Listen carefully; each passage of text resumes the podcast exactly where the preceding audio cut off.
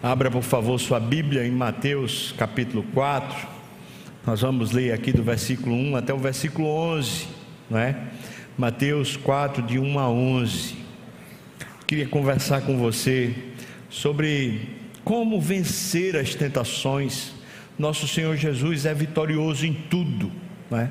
E era homem igual a nós só ele não tinha natureza pecaminosa, mas era homem sujeito a todas as necessidades, igualzinho a qualquer um de nós. E ele venceu as tentações. E quando a gente lê esse relato, é claro que o texto vai contar um episódio da vida dele, mas conforme a gente leu em Hebreus, o Senhor Jesus não foi tentado apenas naquele momento, mas ele foi tentado em tudo e em todo o tempo, como eu e você somos. Então, por que esse momento precisa estar na Bíblia? Porque esse momento exemplifica todas as áreas da vida onde nós somos tentados e mostra para mim e para você, primeiro, que ele não pecou. Em segundo, que é possível a gente resistir à tentação e vencer. É possível a gente ter uma vida vitoriosa. Se o Senhor Jesus conseguiu, Ele também nos dá poder para conseguir. E eu espero, no nome do Senhor, que eu e você saiamos daqui mais que vitoriosos por meio de Cristo Jesus e tomando atitudes, tomando providência na nossa vida em direção à glória de Deus. Diz assim o texto da palavra do Senhor, Mateus capítulo 4, a partir do primeiro versículo. A seguir, foi Jesus levado pelo Espírito do Senhor ao deserto para ser tentado pelo diabo. E depois de jejuar 40 dias e 40 noites, ele teve fome. Então o tentador, aproximando-se, lhe disse: Se és o filho de Deus, manda que essas pedras se transformem em pães. Jesus, porém, respondeu: Está escrito: Não só de pão viverá o homem, mas de toda palavra que procede da boca de Deus. Então, vendo que não ia vencer, né, o diabo disse: Vamos lá para a cidade santa. Levou ele para a cidade santa, colocou-o lá na parte mais alta, sobre o pináculo do templo, e lhe disse: Se és o filho de Deus, atira-te abaixo, porque está escrito: aos seus anjos ordenará a teu respeito que te guardem, e eles te susterão nas suas mãos, para não tropeçares em alguma pedra. Respondeu-lhe Jesus: Também está escrito: Não tentarás o Senhor teu Deus. Levou-o ainda a um monte muito alto e mostrou-lhe todos os reinos do mundo e a glória deles. E lhe disse: Tudo isto te darei se prostrado me adorares. Então Jesus lhe ordenou: Retira-te, Satanás, porque está escrito: Ao Senhor teu Deus adorarás e só a ele darás culto. Com isto o deixou o diabo, e eis que vieram anjos e o serviram. Amém. Louvado seja o nome do Senhor. Veja que o texto começa falando a seguir, logo no primeiro versículo aí que nós lemos. Isso quer dizer que tinha acontecido algumas coisas. O que é que tinha acontecido anteriormente? O batismo. O batismo de Jesus foi a introdução a vida pública do seu ministério. Até o batismo, Jesus não tinha ministério público nenhum. Isso quer dizer que ele não tinha feito milagre, nem tinha feito nenhum ensino, nem discurso em lugar nenhum antes de ser batizado.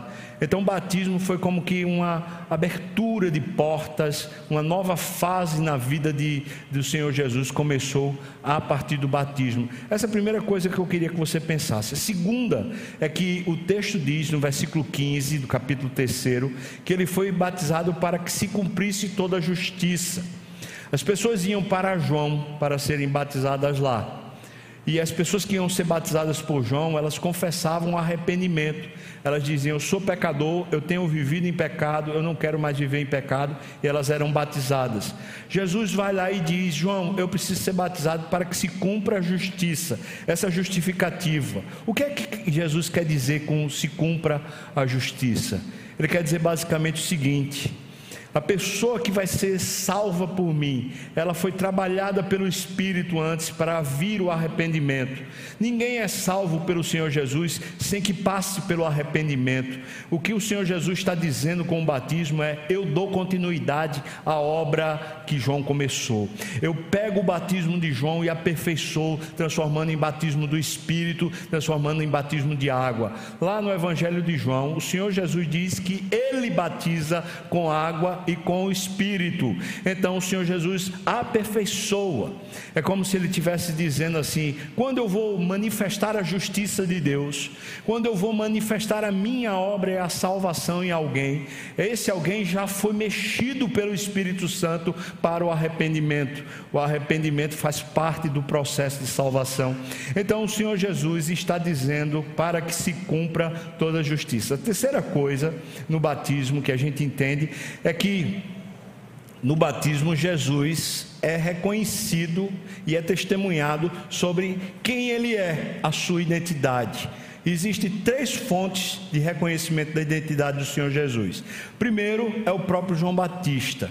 Quando João Batista estava batizando e viu Jesus passando, ele disse assim: Eis o Cordeiro de Deus que tira o pecado do mundo. Está falando sobre a vocação do Senhor Jesus e a salvação do Senhor Jesus. Por isso, João Batista revela que a humanidade dá um testemunho sobre Jesus. Qual é o testemunho? O Senhor Jesus é aquele que purifica do pecado, é aquele que me limpa do pecado, ele é o Cordeiro de Deus que é sacrificado em meu lugar a obra salvífica do Senhor, por isso a gente chama Jesus de Salvador.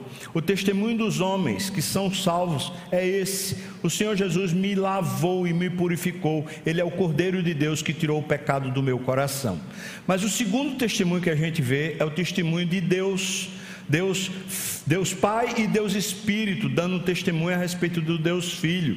O texto diz para nós que Deus fala do céu e diz que o Espírito Santo aparece de forma corpórea, como uma pomba. Ali há um testemunho a respeito de quem é o Senhor Jesus. E o terceiro testemunho é o testemunho da palavra. Deus fala, e toda vez que Deus fala, a sua palavra é ouvida. Então o Senhor Deus diz: Este é o meu filho amado em quem me comprazo três testemunhos a respeito da identidade do Senhor Jesus.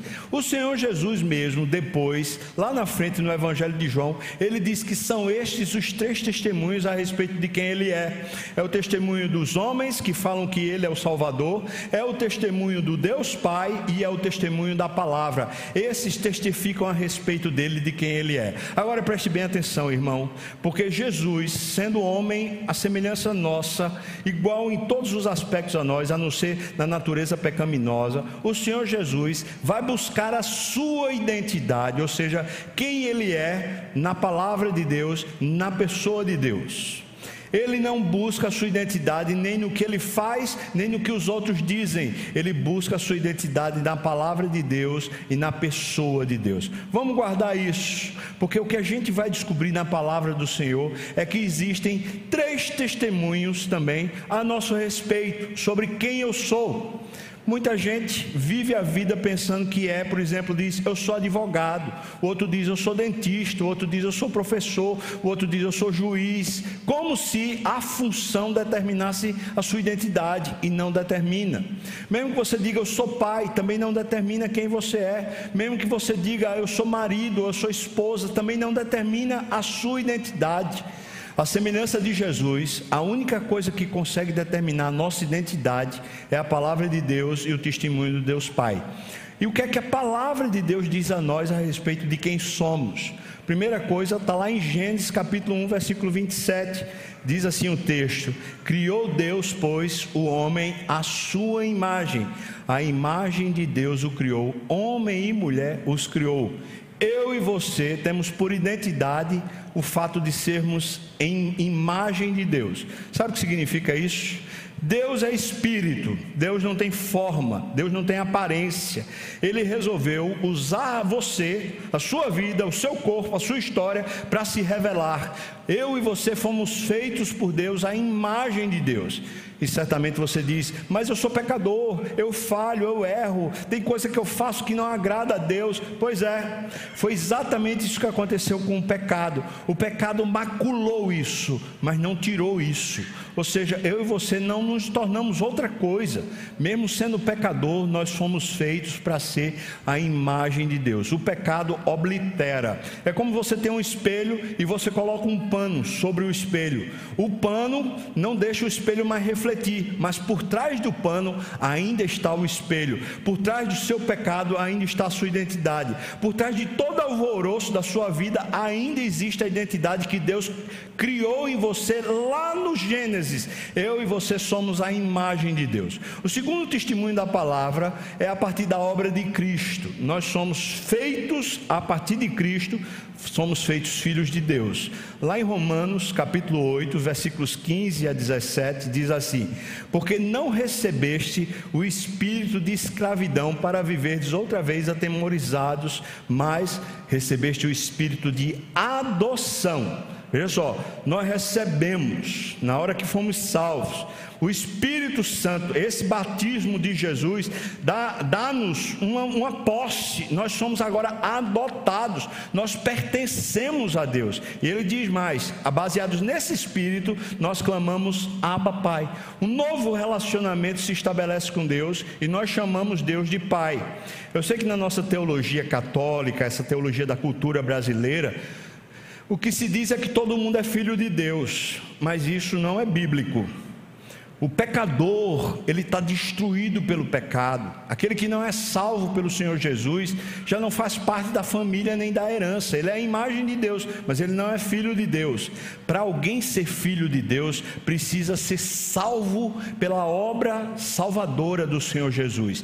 Precisa que o sangue de Jesus lhe purifique de todo o pecado. Quando isso acontece, então Deus envia o seu espírito de adoção e se cria uma nova relação relação entre você e Deus, e essa relação é a relação de pai e filho. Isso quer dizer que Deus cuida de você, e tal ponto que Isaías diz: ainda que uma mãe que amamenta se esqueça daquela filha ou daquele filho, Deus não se esquecerá de você. Deus é um pai tão amoroso que ele jamais vai negligenciar você em nenhum momento. Nós temos uma nova relação com Deus, a relação familiar de pai e filho, e nessa relação familiar nós temos o cuidado de Deus Deus constante sobre a nossa vida. Amém, irmãos?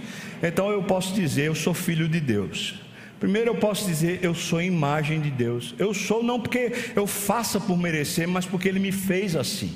Segundo, eu sei agora que eu sou filho de Deus. O texto diz para nós que o próprio Espírito Santo, versículo 16, o próprio Espírito testifica com o nosso espírito, ou seja, o Espírito de Deus testifica com o meu espírito que nós somos, o verbo ser, nós somos filhos de Deus. Então nós somos agora uma nova realidade, uma nova dinâmica. Agora preste atenção porque o único que de fato foi gerado de Deus é Jesus.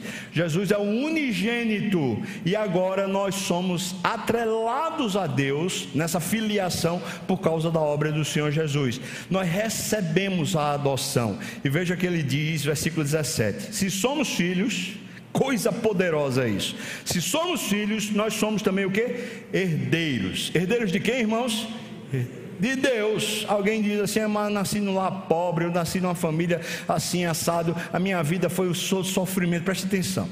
Quando Jesus lhe resgatou do império das trevas e levou para junto do Pai, agora você tem uma herança eterna, você tem a herança de Deus. Nós somos herdeiros de Deus, herdeiros de Deus e co-herdeiros com Cristo. Se com Ele sofremos, também com Ele nós seremos glorificados. Terceiro aspecto da nossa identidade, também revelado pela palavra.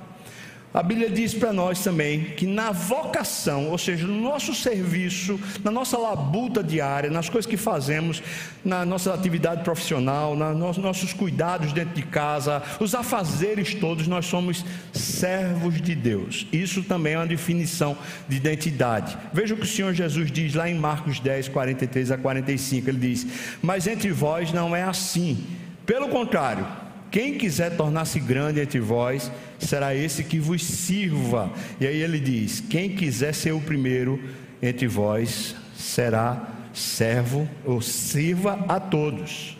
Versículo 45, ele diz: Pois o próprio Filho, o próprio Jesus, próprio Filho do Homem, veja a identidade dele. Ele diz: Não veio para ser servido, mas veio para servir e dar a sua vida a resgate de muitos. Então a gente pode dizer que a gente tem uma identidade. A semelhança do Senhor Jesus, nós somos servos. Lá em Filipenses capítulo 2, a partir do versículo 5 diz: Tende em vós o mesmo sentimento que houve também em Cristo Jesus, pois ele, subsistindo em forma de Deus, não julgou como usurpação ser igual a Deus, antes a si mesmo se esvaziou, assumindo a forma de gente, forma humana, e foi obediente até a morte, sendo servo então, o Senhor Jesus é servo e nos faz ser também servos de Deus. Quanto à nossa vocação, ou seja, as nossas atividades odiernas, as atividades comuns, as atividades profissionais, todas as atividades e labores que nós temos, inclusive na igreja, nós somos servos. Então, a gente poderia dizer que, a respeito da nossa identidade, toda ela atrelada a Deus e numa perspectiva bíblica, nós somos, primeiro, a imagem de Deus. Não há pecado que tire isso. Então a gente pode pensar até assim, até um marginal, até uma pessoa completamente perdida. Ali ainda é possível haver um reflexo da, da, da, pessoa de Deus, haver uma manifestação da pessoa de Deus, porque nós somos o que? Somos a imagem de Deus. A segunda coisa que nós somos, nós somos filhos, e nós somos filhos por herança, porque nós recebemos a adoção. Agora nós somos filhos. Terceiro aspecto, nós somos servos. Na nossa vocação, nós somos servos. Então, a gente pode dizer o seguinte: Deus quer se revelar na terra por meu intermédio. Ele me fez ser filho, portanto eu sou cuidado por Deus constantemente.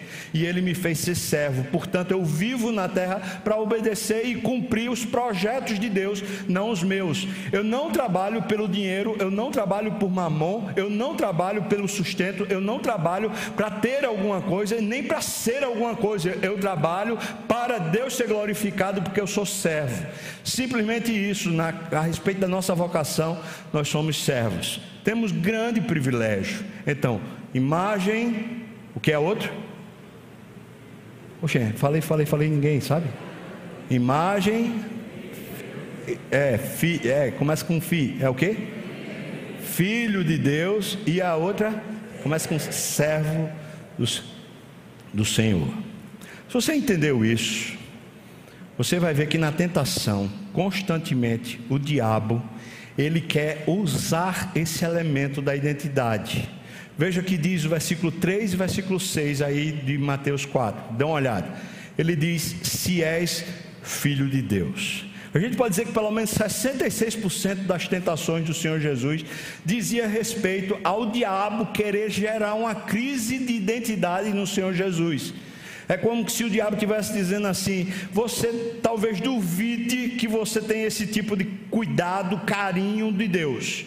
E quando você duvida que você tem o cuidado e o carinho de Deus, você está prestes a tropeçar. E ele diz: Se és filho de Deus, levantando a questão, levantando a dúvida. Veja que o diabo está insuflando o Senhor Jesus nesses dois momentos, a ele colocar a sua identidade a partir de si mesmo. Ou seja, Jesus precisava afirmar a sua própria identidade e o diabo é astuto. Ele faz isso para enganar. Graças a Deus que o Senhor Jesus não caiu em tentação. O segundo elemento usado pelo diabo na tentação constantemente é o ego. Veja que ele diz aqui no versículo 3, por exemplo, manda, no versículo 6 ele diz: atira-te. Veja só, ele está sugerindo, e às vezes até com uma, um quê, né, com um tom de ordem, de comando, ele está sugerindo a Jesus que Jesus assuma as rédeas, que Jesus assuma o controle da, da vida e assuma os problemas para resolver. Ou seja, Jesus, você dá conta e você resolve. Vai lá e faz, vai lá e faz. Manda essas pedras se transformarem em pães. Ou seja, você governa, vai lá e faça. Depois diz: atira-te, ou seja, toma uma atitude atitude, vai lá e resolve esse problema, se promova, vá lá e faça alguma coisa para poder você se promover e ser reconhecido pelos homens. Veja que o diabo astutamente, ele está mandando Jesus obedecê-lo para Jesus se afirmar, afirmar que é filho de Deus, afirmar sua própria identidade e também se satisfazer, afinal de contas, ele está com fome, afinal de contas, ele veio para ser reconhecido como Messias de Israel e essas coisas estão em questão. Então o diabo está sugerindo sutilmente você pode fazer por onde? Você ser finalmente um sucesso, um elogio, você receber as pompas e a glória, e você, você tem por onde fazer ter o seu próprio sustento, garantir o seu futuro, garantir sua economia, garantir o seu, sua vida. Fontes de tentação, elementos que o diabo constantemente usa. Primeiro, a crise de identidade. Quem é você? Vez por outra, a gente está procurando assim: quem eu sou, quem eu sou. E o diabo usa isso para nos destruir. Segunda coisa que o diabo usa, o ego. Veja, ele sugere para Jesus: tome medidas autocentradas para você se autoafirmar. Você resolve. Você é o centro, você é a medida das coisas. Vá lá e faça acontecer. Não espere por ninguém, não. Né? Como é que é aquela música? Quem sabe faz a hora, né? O que é o resto? Não. Não espera acontecer. Vamos, vem, vamos embora. Que esperar não é saber. Amém, irmão? Pois é, o diabo, o autor dessa música, não sei nem quem é o autor, irmão. Estou só brincando, né? Pois é, o, o diabo brinca com a soberba da vida. Ele fica sutilmente lhe conduzindo a se autoafirmar. E ele usa né, a ideia de que você é o centro então vá lá e, e vingue os seus direitos, legitime a sua posição, diga que você merece, diga que você é bom, diga que você pode, diga que você consegue, vá lá, vá lá, vá lá, vá lá, assuma o controle da sua vida e vá lá, se posicione se afirmando. Olha aqui, quem manda aqui em casa sou eu, sou o marido. Olha aqui, quem resolve o problema sou eu. Olha aqui, eu fui, fui atrás, eu fiz isso, eu fiz aquilo, fui eu que consegui, e a gente vai caindo na astuta cilada do inimigo através disso. O elemento que ele usa é o nosso ego. Lembra que Jesus, quando chamou os discípulos para segui-lo, ele diz: Se você quer vir após mim, negue-se, negue o seu ego, negue esse falso, esse impostor que habita dentro de você. Negue-se, porque se a gente não nega, o diabo usa o nosso ego justamente para nos fazer tropeçar e perder o ânimo e perder a fé. Terceiro elemento que, que o diabo astutamente usa é o hedonismo que quer dizer a busca pelo conforto, a busca pelo prazer. Quem não gosta de prazer? Quem não gosta de conforto? Mas você vai lembrar, 1 João, falando sobre tentação, ele diz lá que essas três coisas são a base da tentação. Ele diz lá: a concupiscência dos olhos, a concupiscência da carne e a soberba da vida. Toda vez que a gente está sendo né, mexido no ego, o diabo está se aproveitando por causa da soberba da vida.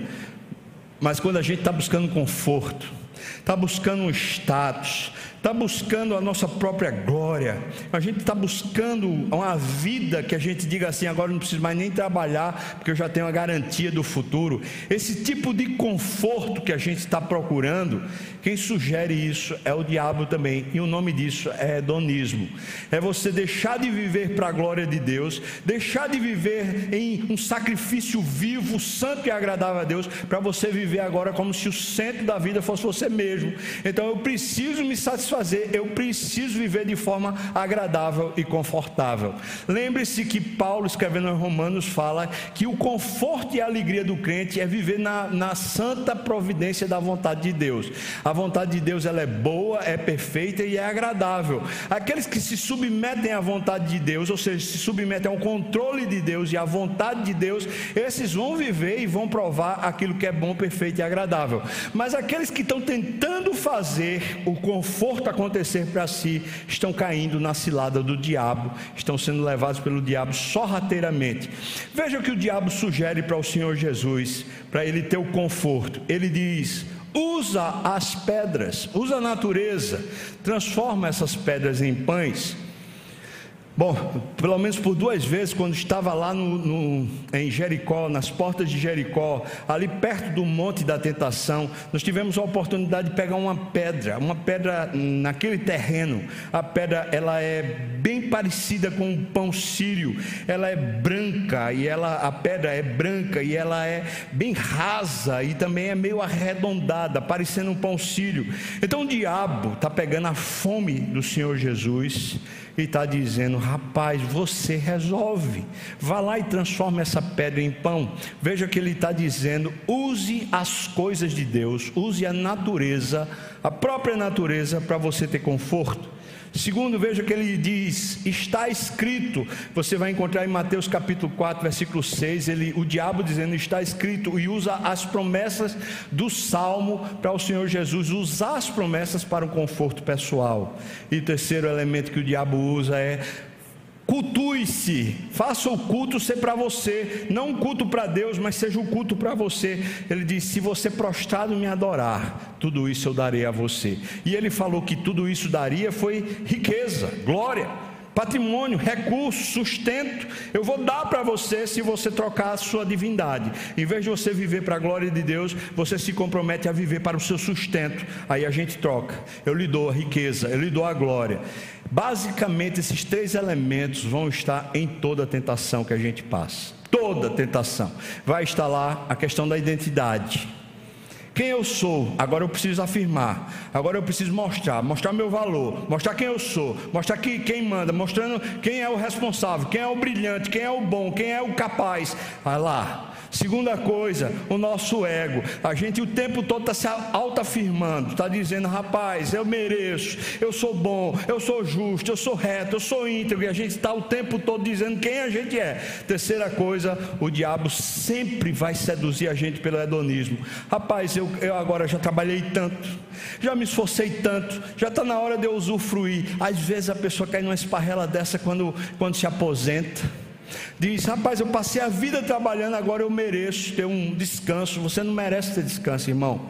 Você não foi feito para isso. Você descansa quando Deus descansa. Você é a imagem de Deus. Então você, no nome de Jesus, se levante e sirva. Continue a sua vocação. Você foi chamado por Deus para servir e não para viver no hedonismo. Bom, esses são os três elementos que o diabo sempre usa nas tentações. Dito isso, vamos para as tentações. E veja como é a estrutura da tentação. Diz que Jesus tinha jejuado 40 dias. E quem é médico sabe dizer o estado que o organismo está depois de 40 dias sem comer. Você está morrendo. E então Jesus está nessa condição, quase morto. E o diabo então sugere o seguinte para o Senhor Jesus: use o seu poder para resolver o seu problema. Você entendeu qual é a tentação? Você pode faça acontecer. Você consegue dar um jeito, resolva. Vamos lá, você faz e a coisa acontece. O diabo está dizendo para Jesus, e é claro que Jesus pode. É claro que Jesus podia mandar aquelas pedras se transformarem em pães e saciar sua fome. Acontece que a gente não vive para se satisfazer. A gente não vive para a nossa carne se satisfazer. A gente vive para a glória do Senhor. E o diabo, com a astúcia dele, está dizendo: se és filho de Deus, veja a questão da identidade, veja a questão do ego, ele se afirmar, veja a questão do hedonismo, agora ele ter conforto, agora finalmente eu vou suprir essa necessidade que está me matando. O diabo sugere sutilmente para você: faça acontecer. Hum? Você, tem, você tem poder, faça acontecer. Vamos lá, Use o seu poder para você se satisfazer. Use o seu poder para você se afirmar. Use o seu poder para você garantir a sua vida. Use o seu poder para você ser cuidado. Use o seu poder. Veja a resposta que o Senhor Jesus dá.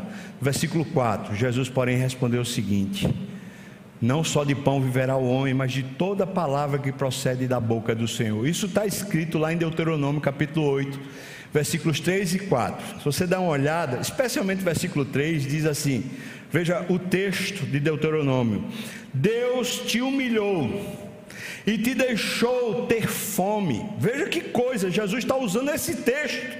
Ele está dizendo: Foi Deus que me humilhou, foi Deus que me deixou passar fome durante 40 dias. Deus te humilhou e te deixou ter fome, e te sustentou com o maná que tu não conhecias, nem tu, nem teus pais o conheciam, para te dar a entender. Veja o que é que Deus queria quando privava alguém com fome. Ele diz: Para te dar a entender que não só de pão viverá o homem, mas de toda palavra que procede da boca do Senhor viverá o homem. Qual o interesse do Senhor? Fazer a gente entender que Deus está cuidando de nós. Às vezes a tentação é essa: será que Deus me ama? Será que Deus vai cuidar de mim? Preste atenção, Deus vai cuidar de você. Agora, a grande tentação é você se satisfazer em Deus. Não se satisfazer no seu poder, nem nas suas próprias maracutaias, mas se satisfaça no Senhor. Lembro-me muito bem de uma, uma situação, uma irmã em Cristo que tinha se divorciado, ela ainda era muito nova, e aí, vez por outra, tinha aqueles assédios, pessoas do trabalho, amigos, sei lá, assediando, assediando, vamos aqui, vamos jantar, vamos não sei o que lá. E essa, essa irmã, vez por outra, dizia assim: Eu estou muito nervosa, porque eu também tenho carência, eu também gostaria de me satisfazer. E eu falava sempre a mesma frase que eu falo agora para você: Se Deus lhe satisfizer, você não precisa se satisfazer. Se você realmente satisfizer seu coração no Senhor, você não precisa ceder à tentação. O que o Senhor Jesus está dizendo ao diabo é: Eu estou com fome, é verdade, mas eu estou satisfeito. É, meu corpo está precisando, é verdade. Eu precisaria realmente suprir materialmente os elementos para o meu corpo continuar vivo. Mas eu vou dizer para você: eu estou totalmente satisfeito em Deus. Eu não preciso me satisfazer. Eu não preciso resolver. Eu só preciso me entregar. Eu só preciso confiar. Porque Deus cuida de mim. Deus é o meu Pai. Eu sou o filho dele. Por isso eu não preciso me afirmar. Amém, irmão? Então eu e você, vez por outra, estamos sendo assim, ó, né? Colocado contra a parede pelo diabo para a gente se afirmar. Problema financeiro, uma demanda, um sustento, uma crise, e a gente está lá sendo demandado pelo diabo. Vai lá, vai lá, usa o seu poder, e você vai dizer como o Senhor Jesus disse. Eu prefiro confiar. Eu prefiro saber que Deus cuida de mim e me satisfazer espiritualmente no Senhor. Por isso, a resposta, ou como vencer a tentação no primeiro momento, é: você pode e deve se satisfazer em Deus. Vamos aprender isso, irmão. Viver satisfeito no Senhor. Quem não vive satisfeito no Senhor, vive reclamando, vive murmurando, mesmo de barriga cheia, ainda está chiando, está o tempo todo reclamando, protestando, criticando, fica exasperado, ansioso, revoltado. Por quê? Porque não está satisfeito. Satisfação é uma decisão. Satisfação não é questão de ter ou não ter, satisfação é questão de crer. Se eu creio que o meu Deus é bom e que Ele cuida de mim, eu posso viver satisfeito nele, a despeito de seja qual for a circunstância. Acho que nenhum de nós está vivendo uma circunstância pior do que Jesus 40 dias sem comer. Segunda tentação do Senhor Jesus. Veja, o diabo leva ele lá para Jerusalém, a cidade santa, coloca ele em cima, na parte mais alta do templo, e cita para Jesus uma promessa a respeito do Messias. Ou seja, se Jesus se lança, como o diabo está dizendo, atira-te daqui abaixo, se, Jesus faz isso e os anjos viessem socorrer ele, Todo mundo da cidade de Jerusalém, todos são religiosos e conhecem as promessas, todo mundo olharia para Jesus e diria: Olha ali, Messias, cumpriu a promessa, ele se atirou e os anjos vieram, vieram e abarcaram, cuidaram dele, então ele é o Messias. O diabo sutilmente está dizendo para Jesus o seguinte: faça os seus meios para você se promover. O que ele está dizendo, em outras palavras, é use o poder de Deus, as promessas de Deus, para poder você se, se levantar, para você ter seu status, você ter sua glória. Use o poder de Deus para você se satisfazer. Primeiro é use o seu poder, mas a segunda tentação é usar a palavra e as promessas como sendo uma espécie de talismã. A confiança não está em Deus, ainda está em si mesmo, mas está disfarçada de espiritualidade. Era, parece que o propósito era bom. Se eu me lanço, todo mundo vai reconhecer que eu sou o Messias. Entretanto, era obediência ao diabo. O que é que Jesus faz? Veja o que está lá, versículo 7. Respondeu-lhe Jesus: Também está escrito: Não tentarás o Senhor teu Deus. Aí você diz assim: Olha aí, Jesus agora está usando a autoridade dele. É não. Eu vou explicar para você, quando ele está dizendo não tentarás o Senhor teu Deus, ele está dizendo eu não vou tentar o Senhor. Ele não está falando para o diabo não tentar a ele, ele está dizendo eu não vou tentar o Senhor. Ele está citando Deuteronômio capítulo 6, versículo 16. Deuteronômio 6,16 diz assim: Não tentarás o Senhor teu Deus como o tentaste em Massá. É isso que Jesus está citando. O que foi que aconteceu lá em Massá? Êxodo capítulo 17, versículo 7 diz: E chamou o nome daquele lugar Massá e Meribá. Deus chamou o nome daquele lugar Massá e Meribá, por causa da contenda dos filhos de Israel e porque tentaram o Senhor, dizendo: Olha como é que se tenta o Senhor, dizendo o seguinte: O Senhor está no meio de nós ou não? Essa é a tentação, e o Senhor Jesus está dizendo para o diabo: Eu não vou tentar o Senhor, eu não vou duvidar que Ele está cuidando de mim, eu não vou duvidar que Ele está comigo, eu não vou duvidar que as promessas dele se cumprem, eu não vou duvidar, eu não vou intervir, eu não vou usar o poder dele para me satisfazer. Por quê? Porque o diabo sutilmente está manipulando a palavra, fazendo a promessa servir para o, o, o, a pessoa e não a promessa servir para a glória de Deus. E o Jesus está dizendo assim: Olha, eu não vou cair nessa esparrela, não. Eu não vou fazer isso de jeito nenhum. Eu não vou tentar o Senhor. Ora, no deserto, quando eles chegaram a amassar, o que acontecia é que estava faltando água. E então o povo começou a reclamar, reclamar, reclamar. E aí Deus trouxe água. Mas a, a grande questão é que eles diziam isso. Deus parece que não cuida de nós. Deus parece que não está presente. Deus parece que não liga. E o Senhor Jesus está dizendo: Olha, eu não vou por esse caminho.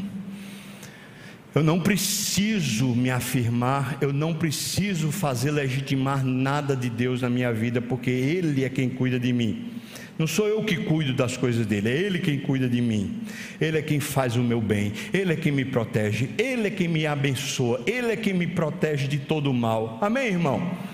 Você entendeu?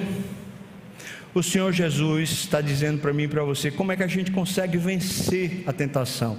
Eu preciso aprender a crer. Eu preciso aprender a crer nas promessas do Senhor e não usá-las. Tem muita gente dentro da igreja que usa a Bíblia, usa conceitos bíblicos para se promover. Usa o status, eu sou pastor, eu sou presbítero, eu sou diácono, usa o status, eu sou líder de não sei o que lá, para se promover Tentação do diabo. Muitas vezes a pessoa, como pai, está levando o filho à ira, quando a Bíblia diz para não fazer, mas ele diz: é porque eu sou seu pai, e a Bíblia diz para você me obedecer. Está usando a palavra para se autoafirmar. Preste atenção, irmão, eu e você não precisamos disso. Quando a gente começa a usar a palavra de Deus para se autoafirmar, em vez de deixar nossa confiança no Senhor para nos fazer ser o que Ele diz que somos, nós estamos caindo em tentação. A segunda tentação do diabo é usa o poder de Deus para você se satisfazer. A terceira tentação do diabo é usa então o meu poder. Você não vai usar o seu poder, você não vai usar o poder de Deus, então usa o meu poder. Você abandona Deus e me cultua. Agora está intrincado aqui, veja como ele diz, versículo 8, né? Levou ele a um monte muito alto e apresentou para ele os reinos do mundo e as glórias e as riquezas e os poderes desse rei.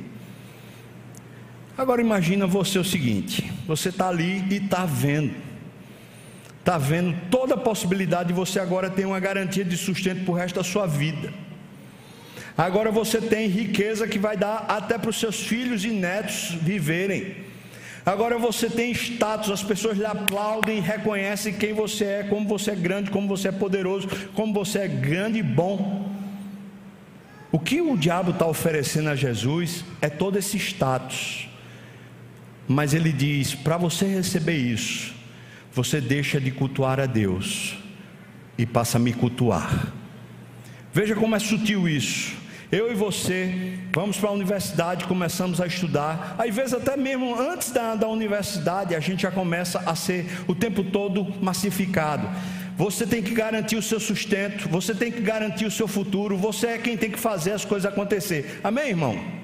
Você é quem se sustenta, você é quem fornece sustento para sua casa, é você a providência. E eu quero dizer para você, isso é uma das grandes artimanhas do diabo para fazer você viver para o sustento, você viver para o dinheiro, você viver para a sua reputação. O que o diabo está propondo a Jesus é: deixe de viver para Deus e passe a viver agora para outro Deus, outra entidade que sou eu. Você sabe que Mamon que Jesus usa no seu sermão da montanha é exatamente esse Deus, essa divindade chamada riqueza, essa divindade chamada status, esse bem-estar que a riqueza dá. Agora o diabo está dizendo: quando você vive para isso, você larga Deus. Jesus disse a mesma coisa no Sermão do Monte. Ele disse: Vocês não podem servir a dois senhores, ou vocês servem a Deus, ou vocês servem a riqueza. O diabo está dizendo: se você se prostrar, você tem tudo isso. Tem um elemento a mais nessa questão que eu acho que é muito interessante. Quando o homem cai no Éden, o homem era o rei da criação. Deus tinha dado a glória da terra para o homem. Quando o homem cai no Éden, ele obedece à serpente. E ele deixa a serpente agora como senhor da terra. Tanto é assim que o mundo jaz no maligno. E aí você e eu entendemos o seguinte: o diabo está dizendo para Jesus, agora você, como homem, você pode resgatar o poder da humanidade. Se você me adorar, o homem se torna de novo dono de tudo, o patrimônio é de novo dele. Mas é claro que é um engano, porque foi assim que Adão perdeu, foi assim que Adão perdeu o status de rei e se tornou servo do diabo. E o diabo agora está pegando o rei da glória e está dizendo: se você me, me prostrar, você me adorar, eu também torno você senhor de toda a criação. E o Senhor Jesus diz: não. Veja o que ele diz, a palavra diz assim, versículo 10: Então lhe respondeu o Senhor: Retira-te, Satanás, porque está escrito: Ao Senhor teu Deus adorarás e só a Ele darás culto. Esse texto você vai encontrar em Deuteronômio, capítulo 6, versículo 13: O Senhor teu Deus temerás, a Ele servirás e pelo seu nome jurarás. Em outras palavras, nós vivemos para a glória de Deus e para a Deus e para servir a Deus. Nós não vivemos para outro Senhor nem para outra proposta. Não é quando a pessoa é pastor que vive para a glória de Deus, não. Não é quando a pessoa é oficial da igreja, presbítero, ou seja lá o que for. É quando é crente. Se a pessoa é crente, ele não vive mais para o dinheiro, ele não vive mais para o emprego, ele não vive mais para o sustento, ele não vive mais para a riqueza, ele vive para a glória de Deus. O Senhor Jesus está dizendo isso. Eu sei o que é que a palavra diz, como deve ser minha vida. Eu não vou cair nessa tentação. O homem pode e deve amar a Deus e adorar só a Deus.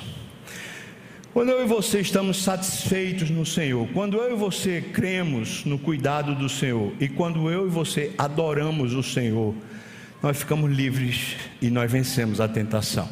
Eu vou repetir: quando eu e você nos satisfazemos no Senhor, satisfeito em Deus, não vive mais criticando, reclamando, queixando, ansioso, temeroso, mas satisfeito.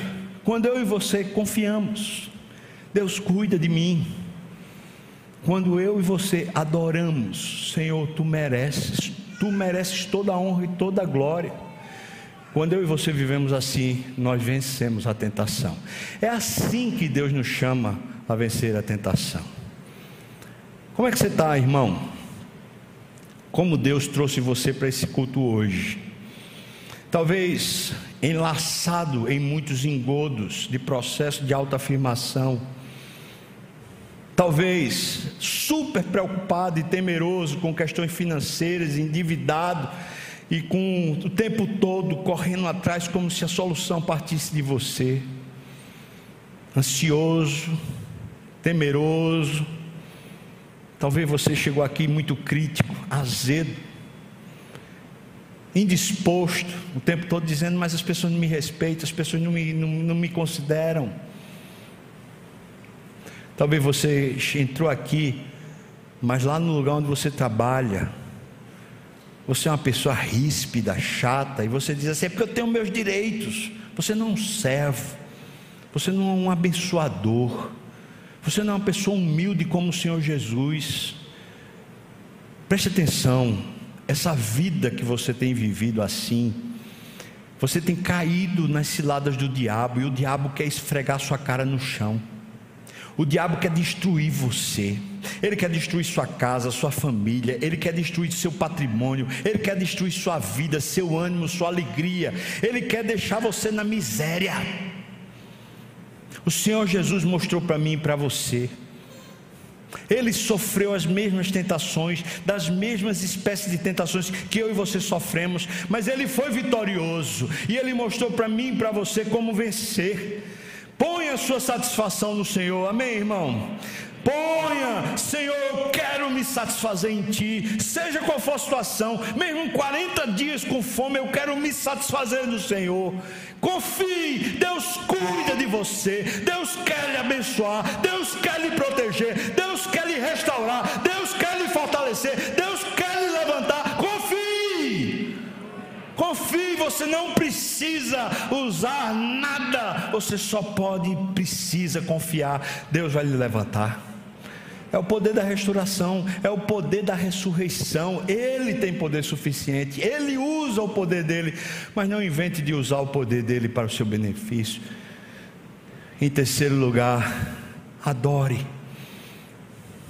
Você sabe, a gente diz: Eu te adoro pelo que tu és.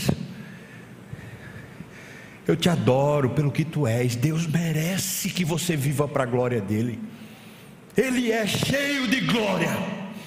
Então você está trabalhando, as pessoas talvez não reconheçam o seu valor, talvez você é mais humilhado, você é o mais rechaçado, você é o mais prejudicado, mas você diz: Eu faço o que eu faço, eu sirvo como eu sirvo, porque Deus merece o meu serviço, Deus merece glória, Deus merece o meu compromisso, Deus merece o meu coração aquecido. Eu não estou aqui por causa do emprego, eu não estou aqui por causa do meu nome, eu não estou aqui por causa da minha vaidade, eu estou aqui missionário para adorá-lo, para servi-lo, para honrá-lo.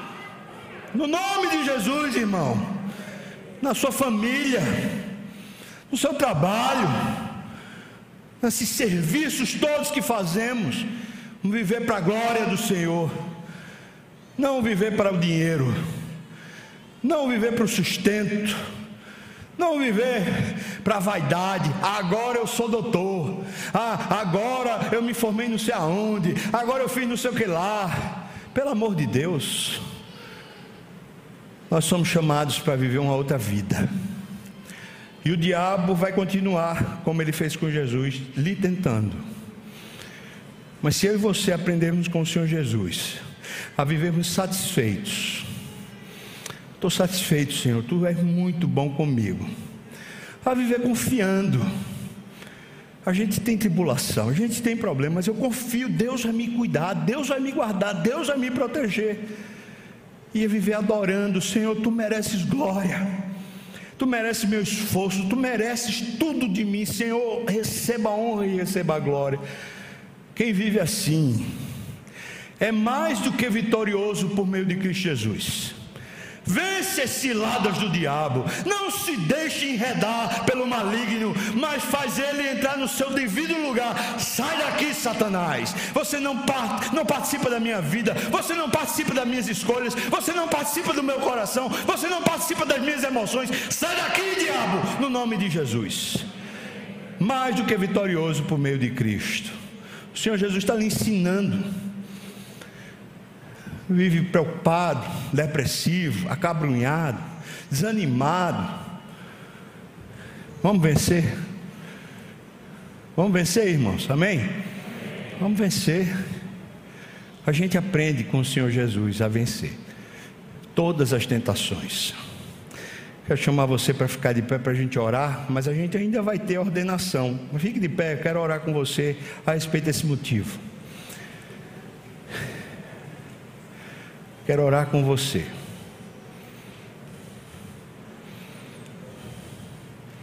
Senhor, nós estamos aqui de pé. E dessa vez, Senhor, eu pedi. Eu pedi, Senhor Deus, porque não há nenhum de nós aqui com força suficiente para suportar a tentação, se não for por meio do teu poder se não for por meio da tua palavra, se não for por meio do, do Senhor em nós. Por isso eu quero te pedir agora, Senhor, unge o teu povo, levanta o teu povo. Ó oh, Santo Espírito, faz a gente se arrepender daquilo que a gente tem feito errado. Se a vaidade, o orgulho, o ego está tomando conta da nossa vida, no nome de Jesus, traz quebrantamento, Senhor, e arrependimento.